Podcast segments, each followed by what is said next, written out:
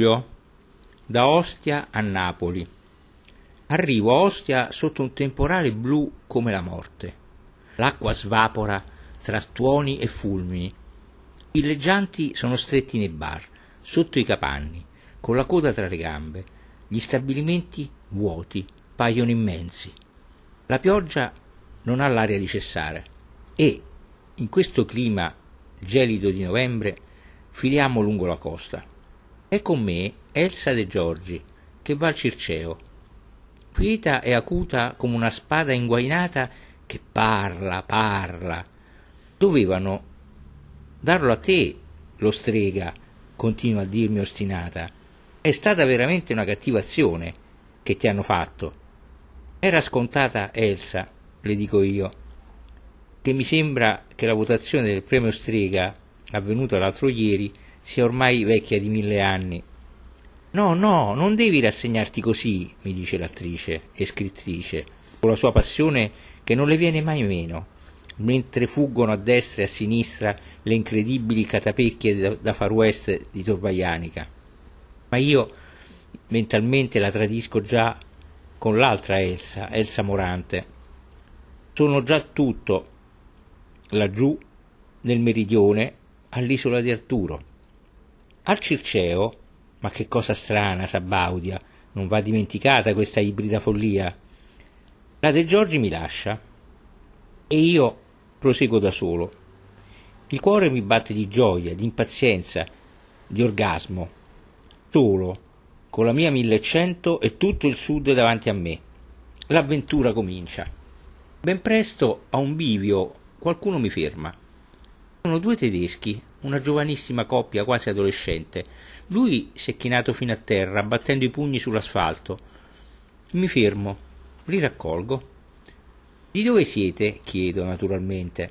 Di Düsseldorf. Parliamo un orrendo inglese. E dove andate? In Sicilia. Sarà un viaggio tutt'altro che comodo, le avverto, in qualche momento terribile, ma loro sportivamente sorridono. E perché la Sicilia? Chiedo.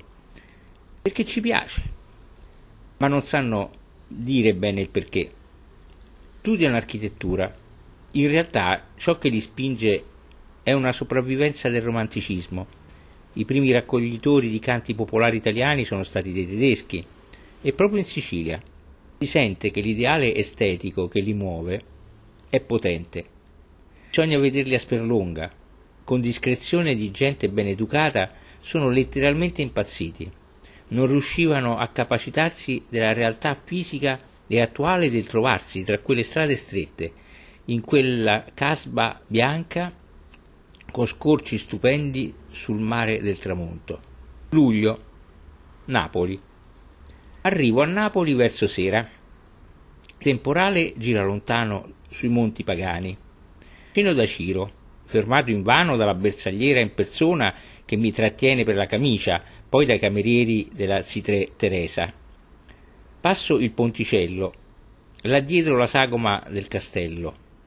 Un giovane con un mazzo di rose mi ferma, mi offre una rosa. La vita è dura, signori, mi fa.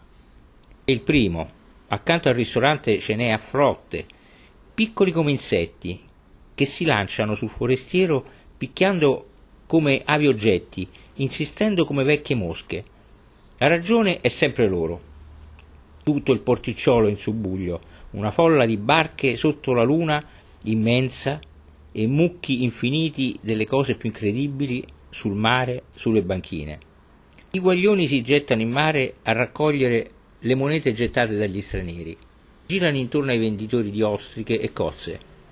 Esco dal ristorante, mi adocchiano, ma non si fidano. Vesto con una maglietta, i calzoni americani bianchi lì, e ho i capelli tagliati corti. Sono incerti. Ma poi il più piccolo di tutti, un mostro poverino, senza testa, senza gambe, senza braccia e senza corpo, solo con due scarpe sfondate e con una bocca, si mette davanti, in coda alla ganga, mette una mano dietro la schiena, la tende aperta e chiede «Dieci lì, dieci lì!» «Gliene do cinquanta!» È fatta. L'esercito dei poveri pidocchi mi è attorno. Riattraverso il ponte seguito da loro. Il venditore di rose, anche lui, peruto, ossia ansioso di guadagnare qualcosa, ci rifà: la vita è dura, signori. Sotto l'acqua ribolle, vecchia come il mondo, con una puzza di pesce che accora. Via Caracciolo davanti è una carambola. Tutta Napoli intorno al golfo è solo una pioggia di lumi in infinite ghirlande. Dieci lì, dieci lì, cinquanta lì. In capo al ponte un cocchiere afferra uno dei pidocchietti che, sollevato da terra, dimostra gli anni che ha, cioè ormai sedici diciassette. È un nano. Messo a sedere sul muretto e sbatacchiato a colpi sulla capa, si mette sul tono malandrino. Parla come un avvocato, come Marotta. Io sono piccolo, songo piccolo. Fa la faccia del cinque e trentotto, del mariuol e mezzanotte.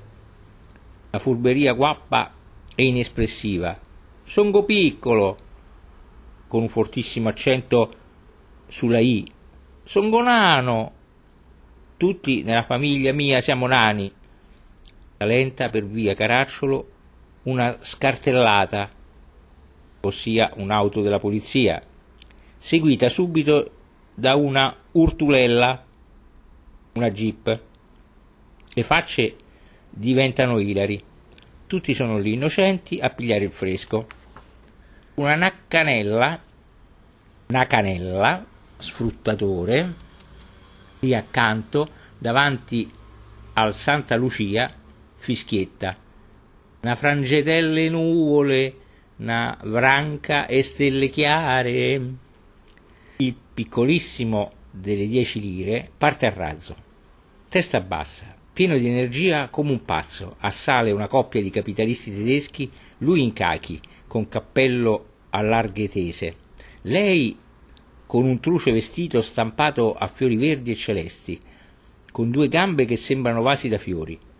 Non li lascia finché non gli ha strappato una, una moneta. Con la moneta stretta in pugno, senza vedere se si tratta di un pataccone, di un centone o solo di dieci lire, schizza verso il nano e gliela dà.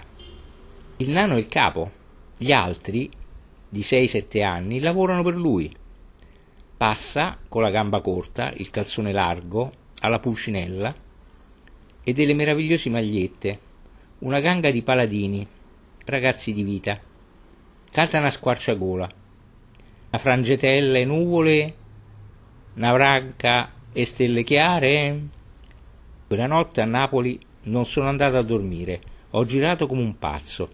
Là si poltriva in mezzo ai giardini, qua si inaugurava un nuovo caffè tutto rosso, il Caffè del Sole. Là marinai co- combinavano con donne lungo ammassi di barche, qua borghesi si dondolavano alle sdraie dei bar scintillanti. Tre o quattro volte sono andato e tornato da Posillipo. Ho fatto l'Aurora, ho visto il Vesuvio vicino che si poteva toccarlo con la mano, contro un cielo ormai rosso avvampante come non riuscisse più a nascondere il paradiso. Luglio. Avventura ad Ischia. Esco dal mio albergo. Piove ancora un poco. Sono solo. Solo e porto in giro i miei due occhi, più ingenui e contenti di quel che credessi. Solo io e Ischia, io e migliaia di cose, migliaia di persone, tutto nuovo.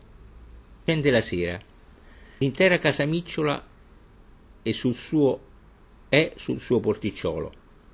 Nativi e villeggianti si confondono, è la piena sagra dei grandi giorni d'estate.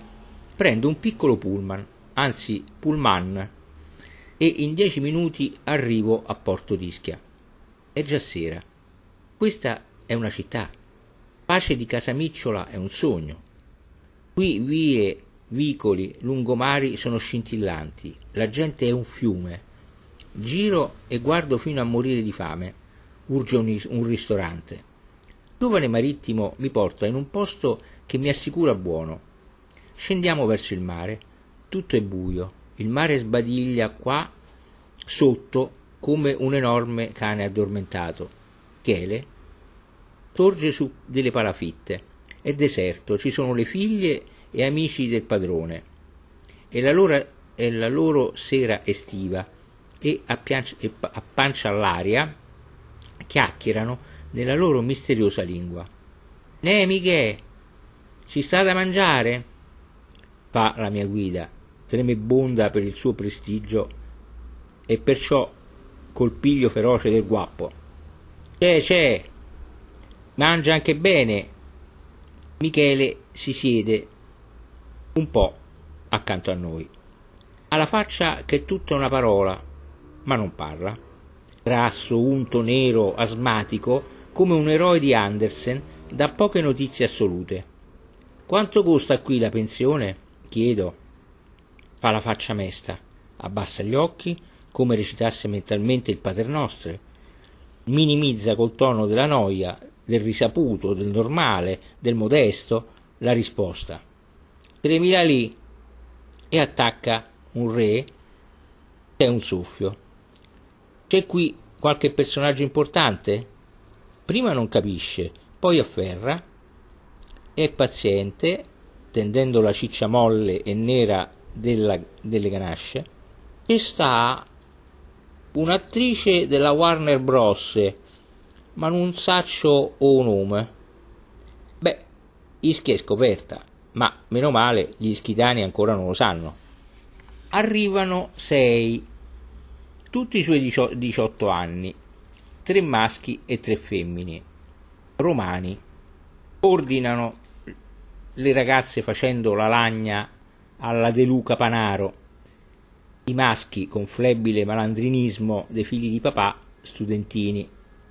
Comportano alla milanese, sono autonomi, cenano soli, ridono e parlano senza dire niente. Andandomene sento l'ultima frase di una pischella che fa a un maschio: «Beviamo nello stesso bicchiere, tanto ormai». Tutte le strade sono ancora piene, gruppi di ragazzi locali, marinai, donne ricoperte di fazzoletti e giacchettoni, fazzolettoni e giacchettoni da bazar. La sera passa, splendidamente, devo dire, passa. Arrivato a prendere il mio pullman, ma mannaggio o demonio, nel bivietto deserto accanto a un caffeuccio chiuso, aspetto, aspetto. Questo pullman non arriva. Si presenta invece un giovincello, basso e squallido, come sanno esserlo solo i napoletani. Mi ha visto nel battello la mattina e questo è il pretesto, è il pretesto per la sua breve storia, narrata con molta dignità del resto. Sono venuto a Ischia, a Sant'Angelo, per lavorare come cameriere. Dicevo, sono venuto a Ischia, a Sant'Angelo, per lavorare come cameriere. Ero d'accordo con l'albergo e mi hanno messo in prova, ma io sono un commì, mentre loro avevano bisogno di un demi-chef. Mi tengono in prova lo stesso e mi fanno lavorare tutto il giorno. La sera mi mandano via senza darmi nemmeno una lira. «Ma voi non agite da galantuomini», io dico, ma non c'è niente da fare. Mi danno un po' di pesce da mangiare e mi congedano. L'ultimo battello.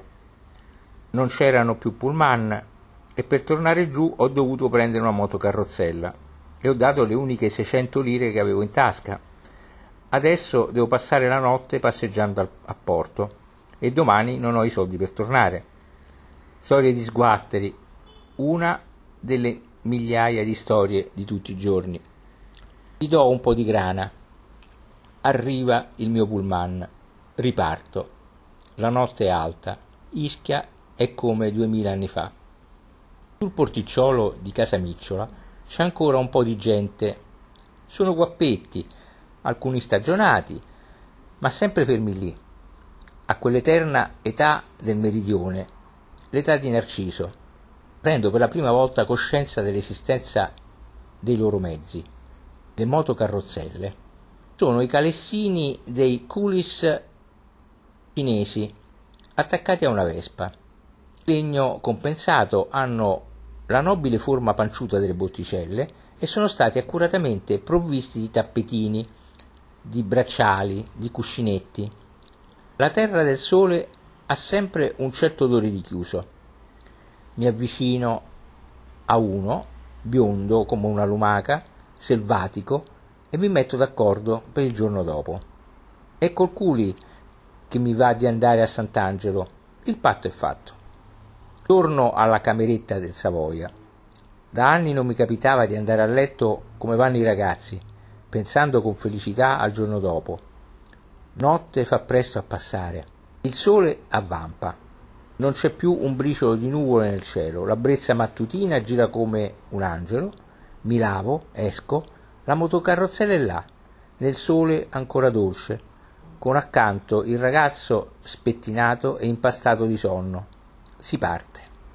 Giù da Casamicciola, lungo il mare. Nei bar assolati la gente fa colazione. I primi bagnanti, col passo annoiato e concentrato che dà lo zoccolo, se ne vanno verso le loro care abitudini. Gli operai lavorano come testuggini nere sotto il sole che ancora perdona. Due minuti e siamo all'acqua ameno. Qui devo fermarmi? Qui devi fermarti. C'è quel famoso albergo di Rizzoli, di cui tutti mi parlano. Ecco, lì, discreto, nitido, arieggiante, l'architettura locale ad archi moreschi, con accanto un calco di terme, pseudo-neoclassiche, abbaglianti. Scendo. C'è qualche personaggio qui? Chiedo al mastino che sta accanto alla macchina con la sua gloriosa visiera. Guarda. Mi considera, nasce la complicità. Se non fa l'occhietto poco ci manca. La faccia gli casca di dosso, naviga in un mare di sottintesi, diventa quello che più deve essere, rotolando verso il più basso gradino della furberia, che è poi sublime. Con affabulazione degna di Plauto, mi mormora come se lui fosse assente. Ah, il conte Visconti. Poi mi guarda, freddo, staccato, per un attimo. Subito tutto si rivoluziona di nuovo. La sua faccia è un'esplosione di felicità. Alza le braccia al cielo, con le palme in avanti. Io non saccio niente, fa. Io gli sorrido, idiota, rozzo settentrionale, per fargli capire che ho capito. Ma lui non molla. Resta là, fermo, con le braccia al cielo, a isolarsi, a proclamarsi ignaro, innocente, inerme, muto, cieco. Io non saccio niente, eh? Bene, entro nella hall elegantissima. Comincio le ricerche. Come il solito, poveri camerieri napoletani girano, si rigirano e non colgono mai il segno, si fanno in quattro e non rivolgono niente, e non risolvono niente. Devono sempre tristemente concludere rovesciando indietro la testa, protendendo il mento e facendo con le labbra, come se dessero un bacio al niente, al niente fatale, al no che li tormenta. Insomma, guidato da un cameriere cerco Visconti per tutto l'albergo, dopo che egli è stato telefonato senza risposta in camera. Cerco e vedo lo sporting, la piscina, la sublime spiaggetta, le terme. Ritorno nella hall.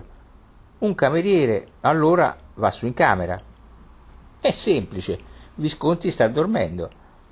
Le teste si rovesciano indietro, i menti si sollevano, le bocche fanno un... come nello sfondo uno dei più civili hotel della penisola.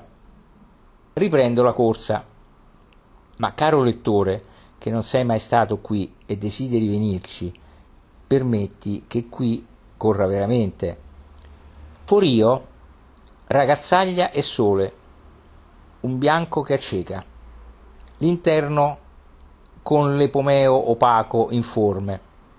A Panza stanno preparando lunarie, luminarie, archi di lampadine, tra le bicocche di un paese senza villeggianti, beduino. Su ogni muretto c'è qualcuno che dorme, con facce da zingaro. Poi, ecco, isolato, fuori dal mondo, Sant'Angelo. La strada finisce. diventa un sentiero polveroso. Su uno spiazzo tutto polvere accecante, un posteggio con le macchine roventi, sotto lo strapiombo, una lingua di terra, di sabbia, con un mucchio di casette. In fondo a questa lingua un massiccio, un piccolo mostro inaccessibile di scogli e rocce, con una torre in cima. Le casette di Sant'Angelo sono state svuotate, ridotte alla sola coccia. Dentro ci sono delle deliziose, confortevoli, rosse pensioni, uffici del C I T, ristorantini.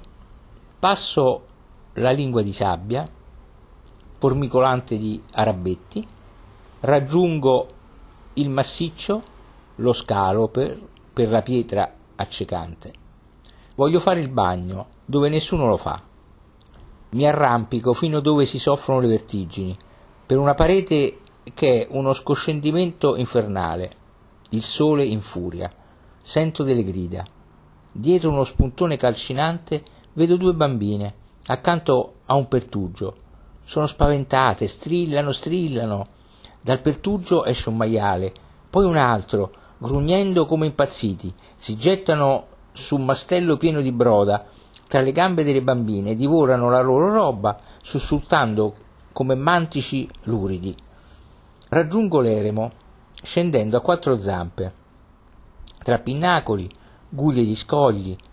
Faccio il bagno, solo in una luce che pesa sul mare come un lastrone. È il crepuscolo a Casamicciola.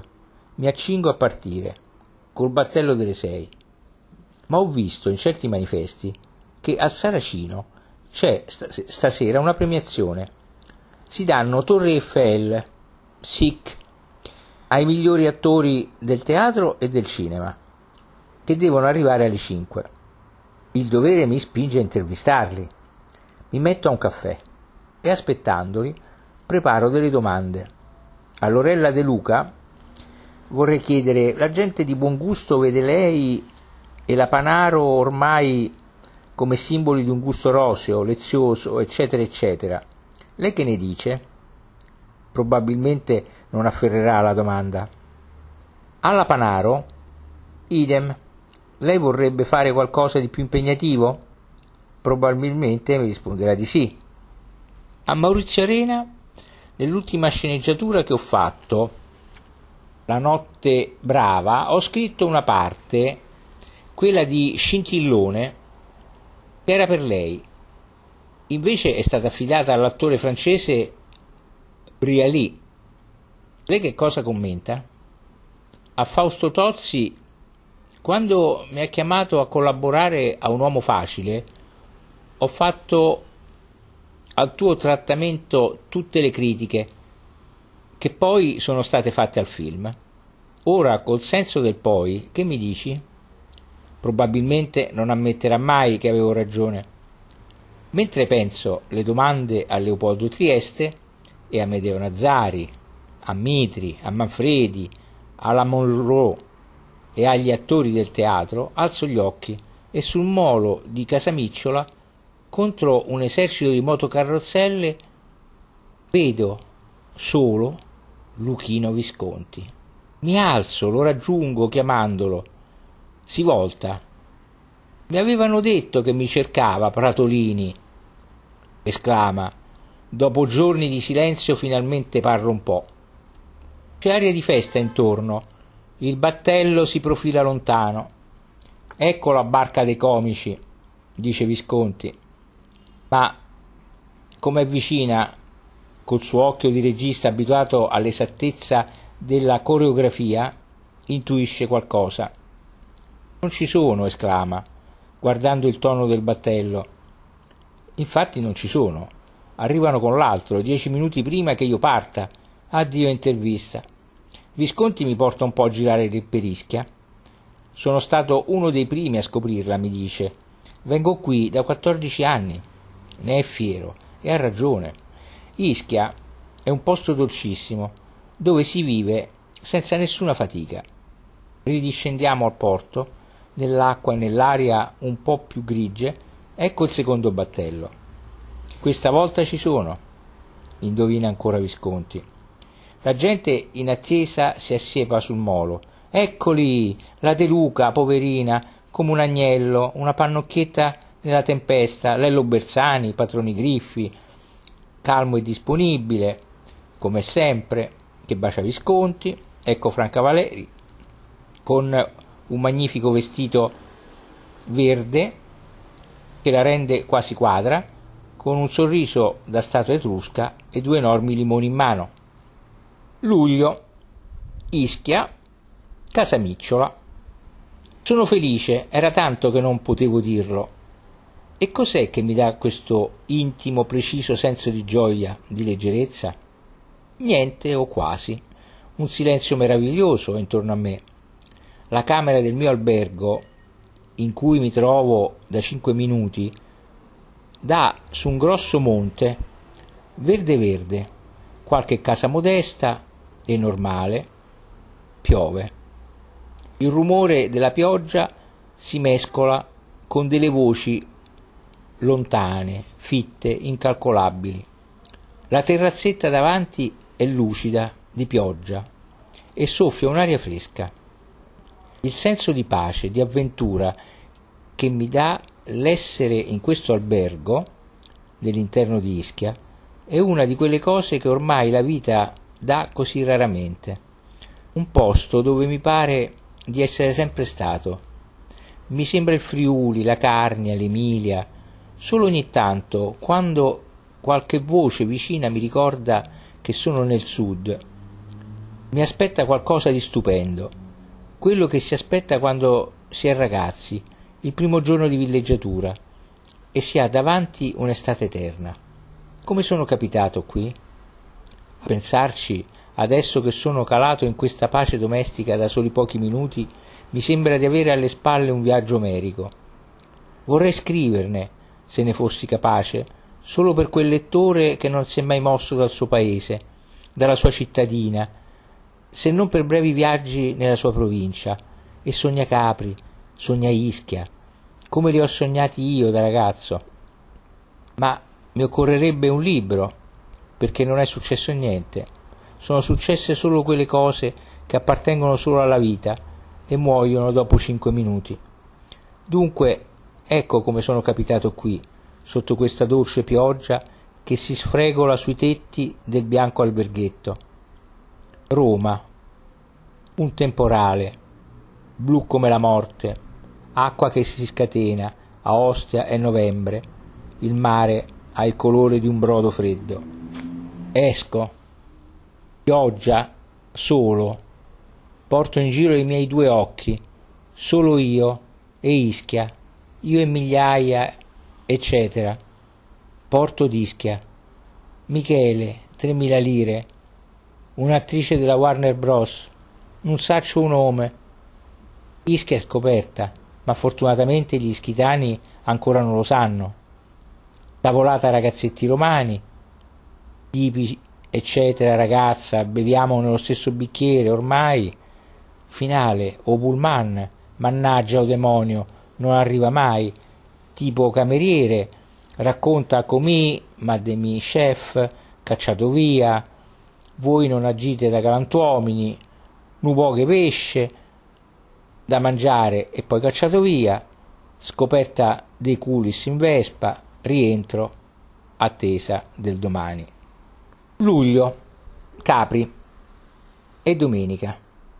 Il battello carico di turisti sacrileghi, il signore inglese con la giacca a scacchi e il berretto cachi, la sua signora, il suo amico in grigio, circondati da una banda di commercianti di latina, affermano il loro possesso di un pezzo di panca sulla prua, mangiando del pollo e del pane, con le mani, ungendosi tutti e pulendosi il naso con le dita grosse come salsicce.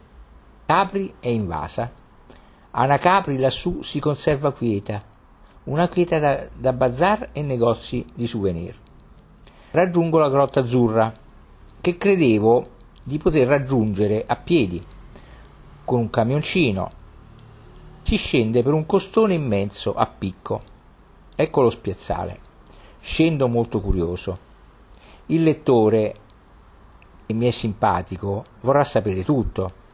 Lo accontento. Il buco della Grotta Azzurra è in un punto qualsiasi del costone, nascosto. Si scende per una scaletta in fondo alla quale c'è Minosse. Guarda e tace. Davanti allo specchio d'acqua incrociano delle barchette, ognuna col suo barcaiolo. Prendere una barca è molto complicato, perché c'è tutto un sistema di privilegi camorristici, di gerarchie. Per esempio, per esempio, quando arriva il battello per Marina Grande, bisogna raggiungerlo qualche metro più in là con una di queste barchette.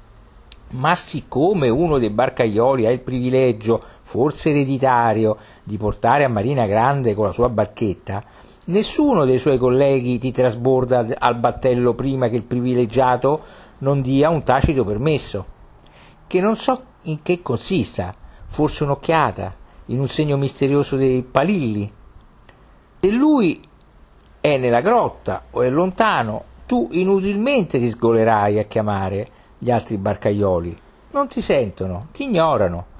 Incrociano su e giù, con le facce furbe e sacerdotali, facendo gli indiani. Intanto il battello, per Marina Grande, può anche partire, ma loro non ne sanno niente. Come è noto, nella Grotta Azzurra si entra per un buco stretto, per cui è necessario distendersi sulla poppa per non sbattere la testa contro la roccia. Dentro è insieme una delusione e una scoperta. Niente è mai bello come lo si, lo si aspetta, e tutto è più bello di quello che si aspetta. La grotta è grande come un cupolone. Possono fare il carosello intorno cinque o sei barche insieme, e il miracoloso è che si ha l'impressione di galleggiare su una lastra di luce più alta del livello del mare, del mare esterno, sospesa e illuminata dal di sotto da fari di un chiarore duro, glauco, di mercurio.